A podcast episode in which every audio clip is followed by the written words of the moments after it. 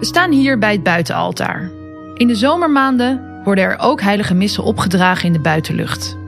De mensen staan tijdens deze vieringen rondom het altaar. Dit buitenaltaar wordt ook gebruikt bij processies en op grote feestdagen. De kans is aanwezig dat je al lopend over het heiligdom een van de geestelijken bent tegengekomen. Er zijn namelijk verschillende priesters verbonden aan deze plek. Ook wonen de zusters op het park. Zij horen bij de congregatie van de dienaressen van de Heer en de Maagd van Matara en worden ook wel de Blauwe Zusters genoemd. Moeder Overste Esperanza en priester Anton Overmars stellen zich aan je voor. Hallo, ik ben moeder Esperanza. Ik kom zelf uit Argentinië. Ik ben een missiezuster.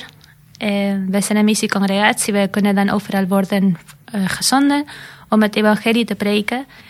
Mijn uh, zustergemeenschap is al meer dan tien jaar hier in, het heiligdom.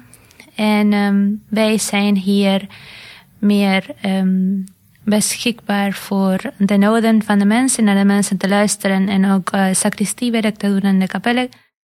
Nou, misschien heeft u nooit een zuster gezien.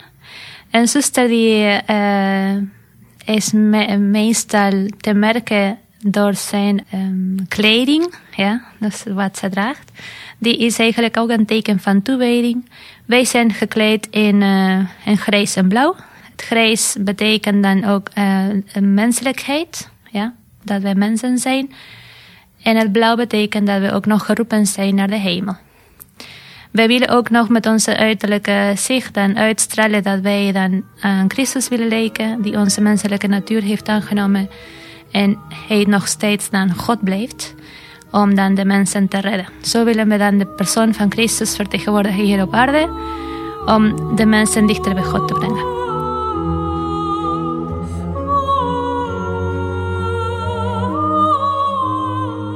Hallo, ik ben pastor Anton. Ik werk hier op het heiligdom als priester.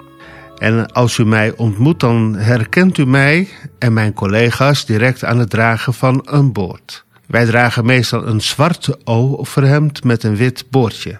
En als u dat ziet, dan weet u, daar gaat een priester. Er werken er hier drie. Rector Jeroen, pater Weijers en ik. Ik hou me hier voornamelijk bezig met bichthoren, maar daarnaast ook met het geven van bezinningsdagen en retretes in ons prachtig gastenhuis. Weet dat u overal van harte welkom bent.